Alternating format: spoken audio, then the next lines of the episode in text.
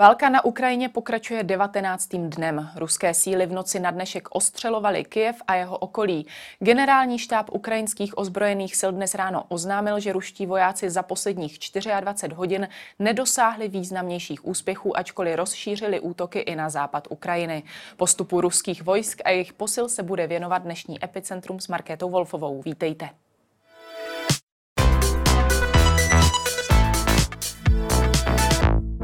Ve studiu je se mnou válečný veterán a bývalý velitel útvaru speciálních operací vojenské policie Lumír Němec. Dobrý den. Dobrý den. Jak zatím ruskou invazi na Ukrajině vnímáte? Nakolik je úspěšná nebo neúspěšná? Je za vás ten ruský postup tak rychlý, jak se původně čekalo?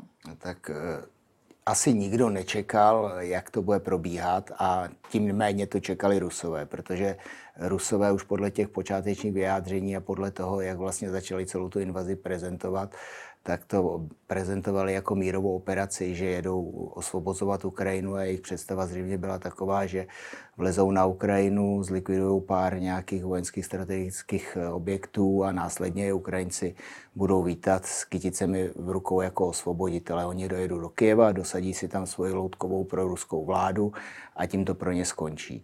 Ale opak je, opak je pravdou. Ukrajina se brání, nejenom vojáci, brání se vlastně celá Ukrajina, je tam obrovský, obrovský odpor a ta ruská invaze se v podstatě neuměrně prodlužuje za cenu obrovských materiálních i, i lidských ztrát a ten ruský postup rozhodně není tak, jak by si představovali. Takže já si myslím, že to rusové nevnímají úspěšně a Eh, tam ten úhled pohledu, jako z ruského pohledu je to neúspěšná operace, z našeho pohledu Ukrajina se brání, ale bohužel prostě ty ztráty eh, na civilním obyvatelstvu a tam jsou strašné. To, co tam Rusové způsobili, se bude dlouho, dlouho dávat dohromady.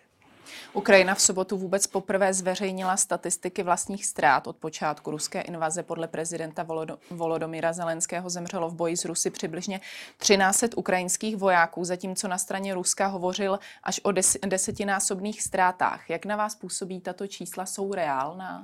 Těžko predikovat, jestli jsou reálná nebo ne, protože v dnešní době ta válka je samozřejmě nejenom o těch válečných konfliktech nebo o těch válečných střetech, ale je to i o informacích, médiích a to, co pouštíte, pouštíte do světa, protože to všechno ovlivňuje nejenom veřejné mínění, ale i mínění politiků ale eh, nedokážu vůbec posoudit, jaké jsou ztráty na ukrajinské ztrátě. Určitě tam budou ztráty.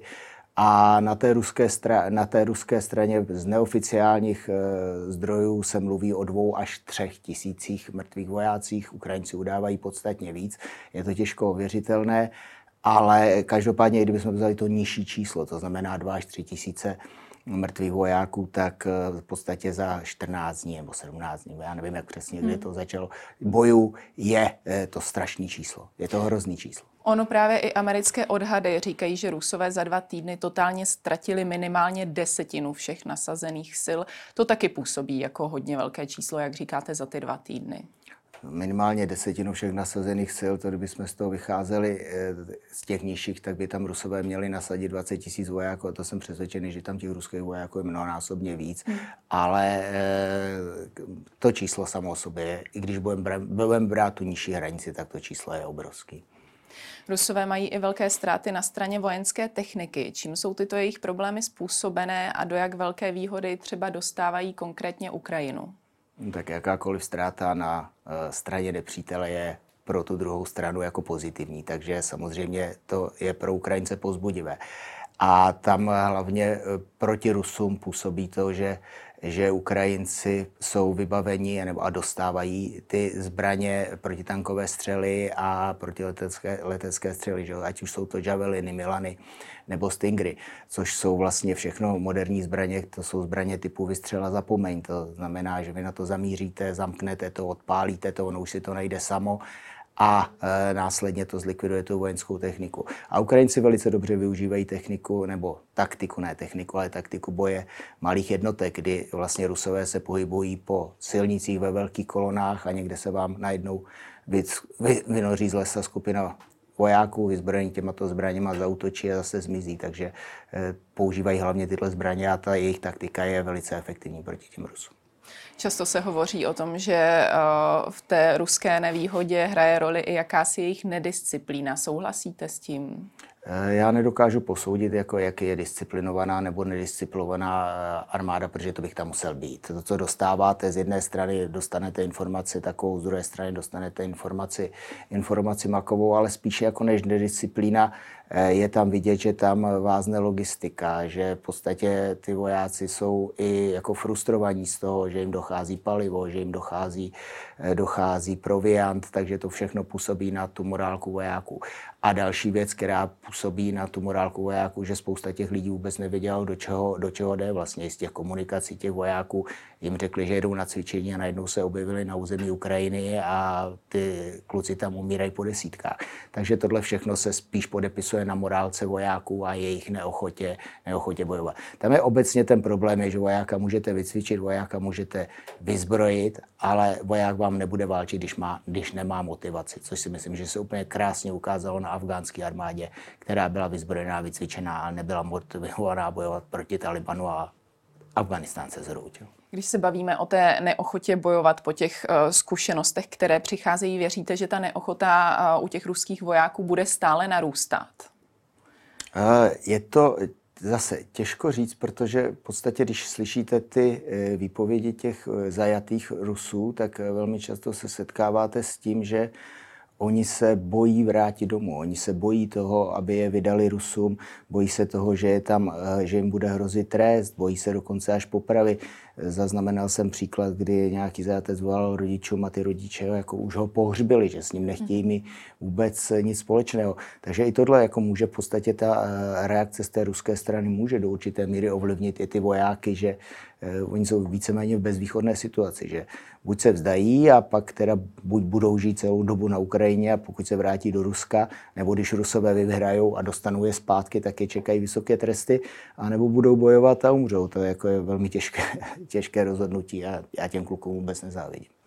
Nemůžeme opomenout ani zatím zhruba šeststovek mrtvých civilistů. Jak vnímáte ruské postupy namířené právě proti nim? Já si myslím, že to, co Rus dneska vlastně předvádí eh, na, na Ukrajině, tak to není jako úplně standardní válka. On v podstatě se uchyl k taktice, která se používá od středověku. To znamená, obklíčíte město, odříznete ho od jakýchkoliv zdrojů, necháte obyvatelstvo vyhladovět a následně ho, následně ho bombardujete a podrýváte morálku. Když si vezmete, jak se oblebali, oble, obléhali hrady, tak je to v podstatě úplně to samé, jako že dřív se tam házeli přes katapulty z dechliny a dneska tam rusové hází rakety, takže to je furt ta samá taktika. Oni, ten boj ve městě je strašně těžký.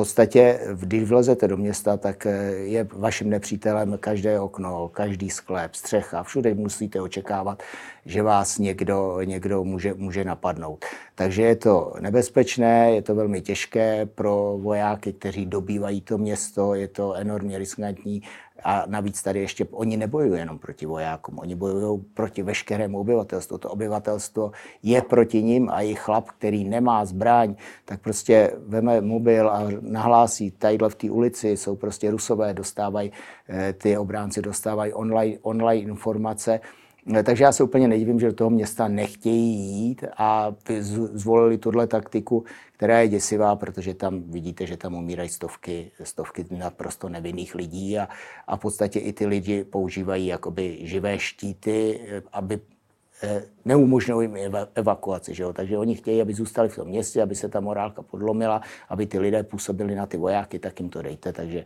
ze strany Ruska je to obrovský svinstvo.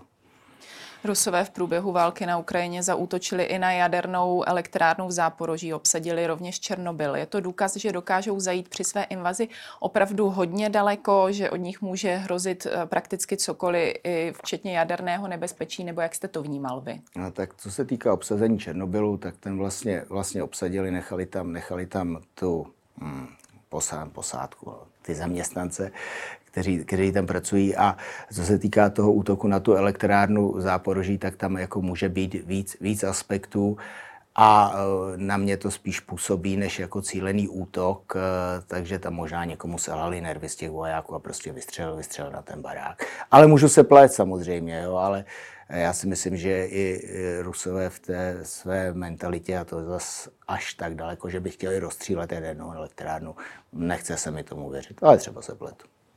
Na Ukrajinu měl dorazit i vůdce obávaných čečenských jednotek Ramzan Kadyrov. Sám sebe označuje za pěšáka Vladimíra Putina. Kromě jiného vyslal vzkaz směrem k ukrajinskému prezidentovi. Ten zní, kamkoliv půjdete, kdekoliv se schováte, naši bojovníci vás doženou, schodí napalm na všechny vaše nohsledy, kteří kdy narušili životy míru milovných obyvatel Ukrajiny. Co podle vás pro Ukrajinu znamená přítomnost těchto bojovníků? Eh, jak brát jejich výhrušky vážně? Tak já, jako, jak brát jejich výhrušky vážně, asi tak jako brát výhrušky od každého jako fanatického muslima. Vemte si, že vysílali neustále eh, signály do Evropy, uřežeme vám hlavy, znásilníme vaše ženy a, a ono se jim to úplně nepovedlo. Eh, takže tohle je v podstatě taková jako psychologie a mně se hrozně líbilo, kde jsem zaznamenal, že vlastně když zautočili na tu čečenskou jednotku, kterou se jim pak podařilo zlikvidovat u toho Kieva, eh, tak eh, ten velitel těch ukrajinských vojáků jim řekl, nebojte se jich, teď mají jenom fousy. Takže to si myslím, že je tak jako, jako, jako krásně řečeno. A co se týká toho nasazení těchto těch jednotek, tak si myslím, že to jenom dokresluje tomu, že že Putinovi trošku teče do bod a ono vlastně z hlediska té politiky mnohem jednodušeji se vám vysvětluje, když, nebo pokud to vůbec vysvětlujete, když tam umře zahraniční voják, když tam umře nějaký, nějaký žoldák, když tam umře někdo ze Sýrie, když vám umře vlastní voják. Takže eh, tím, že tam jsou ty obrovské ztráty, tak Putin se to samozřejmě chce tam poslat cíly a nechce tam posílat ruský vojáky, takže to řeší eh, pomocí těchto jednotek. Zmiňoval jste právě i síly třeba eh, ze Sýrie, z Libie. Podle zdrojů ukrajinského ministerstva obrany nabízí žoldnéřům v přepočtu mezi 7 až 14 tisíci korun měsíčně. Eh, jak velká je vůbec motivace těchto lidí Rusku pomáhat? Já si myslím, že tam je to hlavně jako, jako o penězích a možná i nějaký jako příslip, když se máte 7 až 14 tisíc měsíčně, že půjdete někde válčit, tak je to úplně směšná částka a ani pro ty lidi, kteří se pohybují na Blízkém východě, to není úplně nějaká, nějaká výhra, ale tam může být jako ještě slib nějakých další, dalších benefitů. Ale zase to uh, dokresluje to, že prostě Putin použije cokoliv, než aby používal vlastní lidi, který je tam ztrácí a ztrácí hodně. Přistoupil ale také k využití takzvaných Wagnerovců. Ti jsou všeobecně dost považováni za, oba, za obávané. Nakolik je za obávané považujete vy? A tak Wagnerovci jsou jako bývalí vojáci, jsou to v podstatě jako, jako profesionálí, i když nejsou to jenom bývalí vojáci, že jsou tam i lidé, kteří byli v kriminále a oni jim něco nabídli. A až do teďka jako Rusko Wagnerovce používalo tam, kde v podstatě chtělo eh, mít vliv a nechtělo tam poslat, poslat armádu.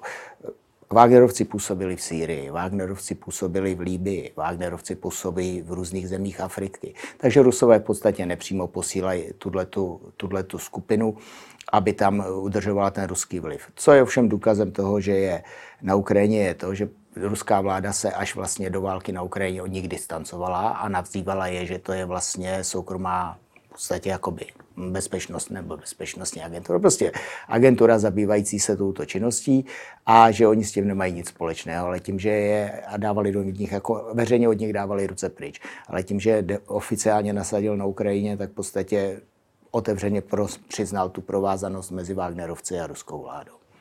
Ani ukrajinská strana nezůstává bez zahraničních posil. Hovoří se zhruba o 20 tisících dobrovolníků v Česku. Jde zatím konkrétně o zhruba 600 e, Čechů, kteří žádají možnost vstoupit do ukrajinské armády. Jak vy vnímáte tuhle jejich snahu a především odvahu stát se součástí cizinecké legie? Tak já bych úplně začal od konce. E, já v podstatě klobouk dolů před každým, kdo se rozhodne jít na Ukrajinu bojovat.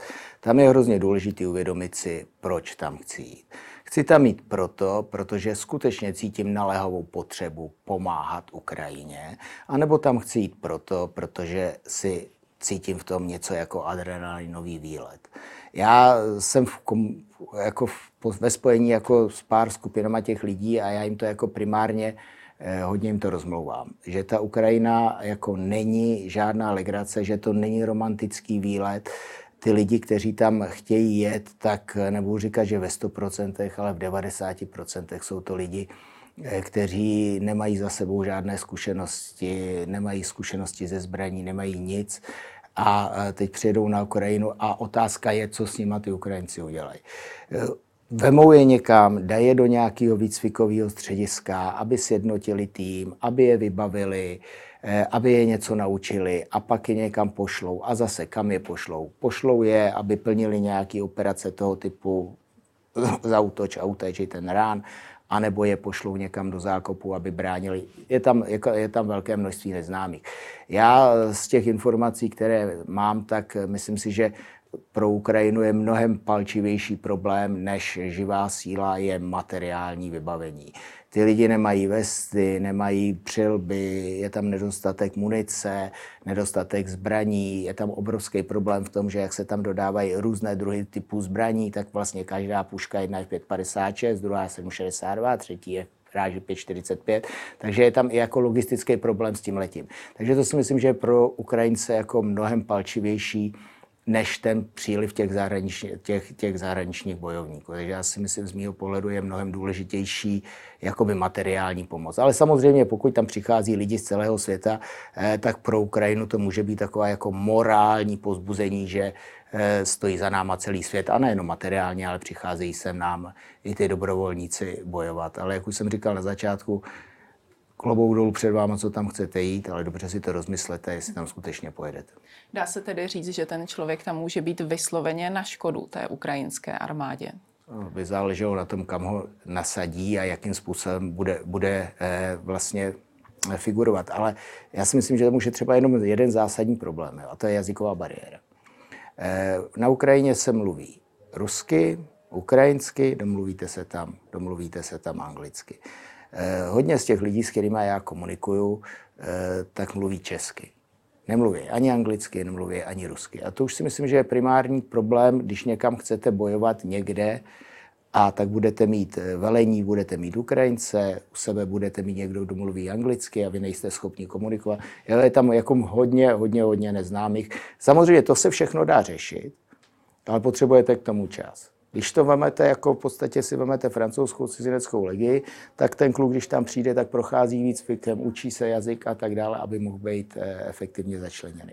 Na té Ukrajině na to není samozřejmě prostor, takže já nevím, jak to tam přesně chodí, takže to bych teď eh, jenom si vymýšlel, ale tohle to jsou takové moje postřehy, jak to vnímám.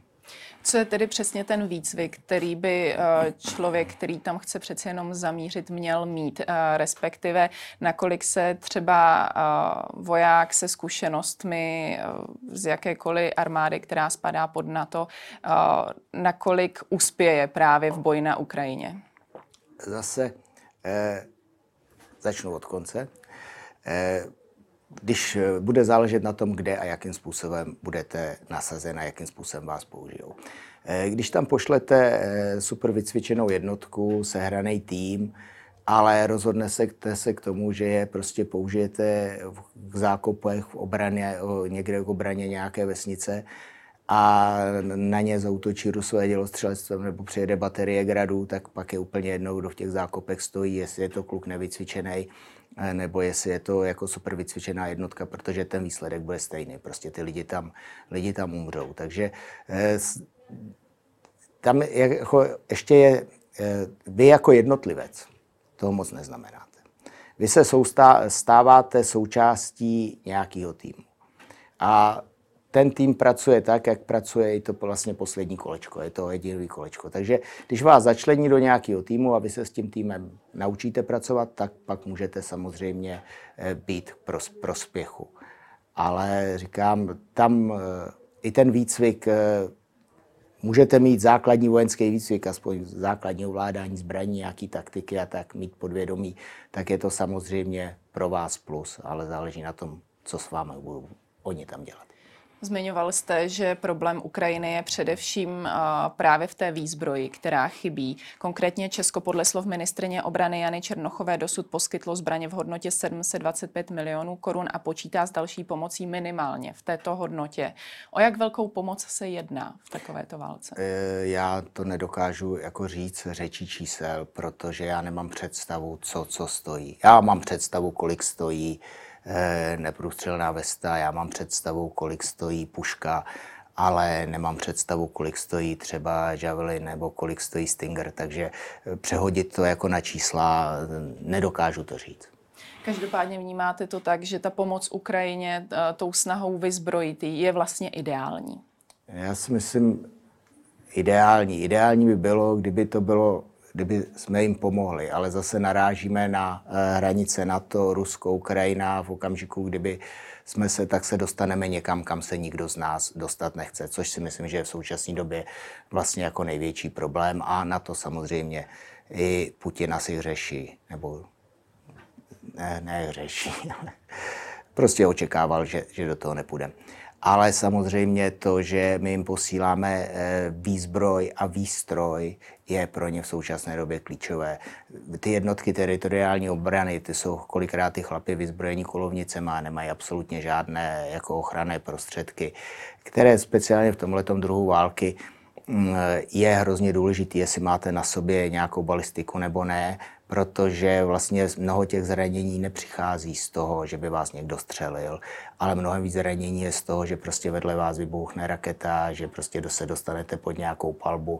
Tam je mnohem víc zranění než, než jako těch přímých střelných zranění, takže určitě prostě ta, ty balistické prostředky balistické ochrany, zbraně, komunikační prostředky, zdravotnickou pomoc, jo, protože vlastně to tam nefunguje a ty vojáci potřebují mít vybavení aspoň základní nějaký to, co by měl voják mít, tlakový obvaz, škrtidlo, abyste dokázali tomu svýmu kamarádovi, který to koupí, když mu dokážete zastavit krvácení, tak eh, vám přežije. Když mu to krvácení nezastavíte, tak ten člověk vám umře během pár minut. Takže tohle to jsou podle mého názoru jako klíčové věci. Ono jich je samozřejmě víc, ale tohle to jsem vyjmenoval takový nějaký jenom krátký příklad. Tolik Lumír Němec, díky za váš komentář. Já vám děkuji za pozvání. A to už je pro dnešek z Epicentra vše. Nezapomeňte nás sledovat i zítra od 15 hodin na viděnou.